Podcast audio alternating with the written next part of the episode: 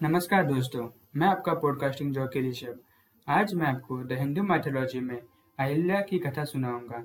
प्रातःकाल, जब राम और लक्ष्मण ऋषि विश्वामित्र के साथ मिथिलापुरी में वन में उपवन कर रहे थे, आदि देखने के लिए निकल गए। उन्होंने एक उपवन में एक निराजार स्थान देखा। राम बोले, भगवान, यह स्थान देखने में तो आश्रम जैसा दिखाई देता है, किंतु यहाँ क्या कारण है कि कोई भी नहीं है?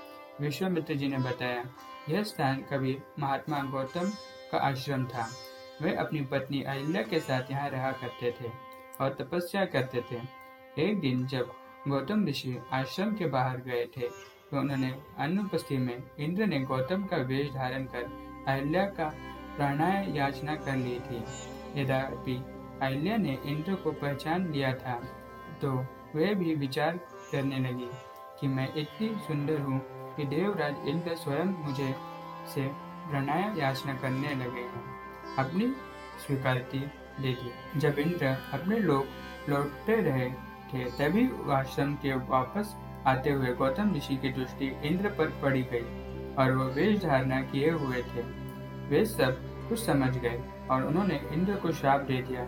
इसके बाद उन्होंने अपनी पत्नी को भी श्राप दे दिया कि वो दुराचारिणी है।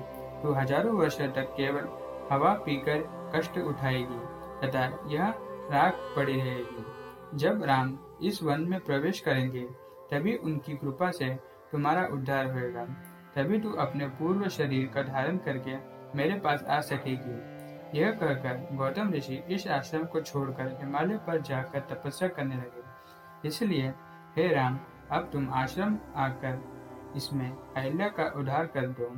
विश्वामित्र जी की बात सुनकर वे दोनों भाई आश्रम के भीतर आ गए वहाँ तपस्या में निरत अहिल्या कहीं दिखाई नहीं दी रही थी केवल उसका तेज संपूर्ण वातावरण में व्याप्त हो रहा था।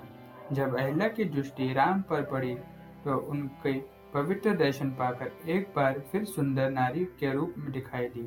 नारी रूप में अहल्या को सम्मुख पाकर राम और लक्ष्मण ने श्रद्धा पूर्वक उनको चरण स्पर्श किया। उससे उचित आदर सत्कार ग्रहण कर, वो मुनराज के साथ पूर्ण मिथिलापुरी पर लौट गए। तो दोस्तों, आपको ये कहानी अहिल्या की कैसे लगी हमें ज़रूर बताना। और इसके संबंधित और कुछ कहानी है तो हमें हमारे कमेंट बॉक्स में ज़रूर बता देना। अगर कहानी अच्छी लगी हो लाइक शेयर और सब्सक्राइब ज़रूर कर देना। शुक्रिया।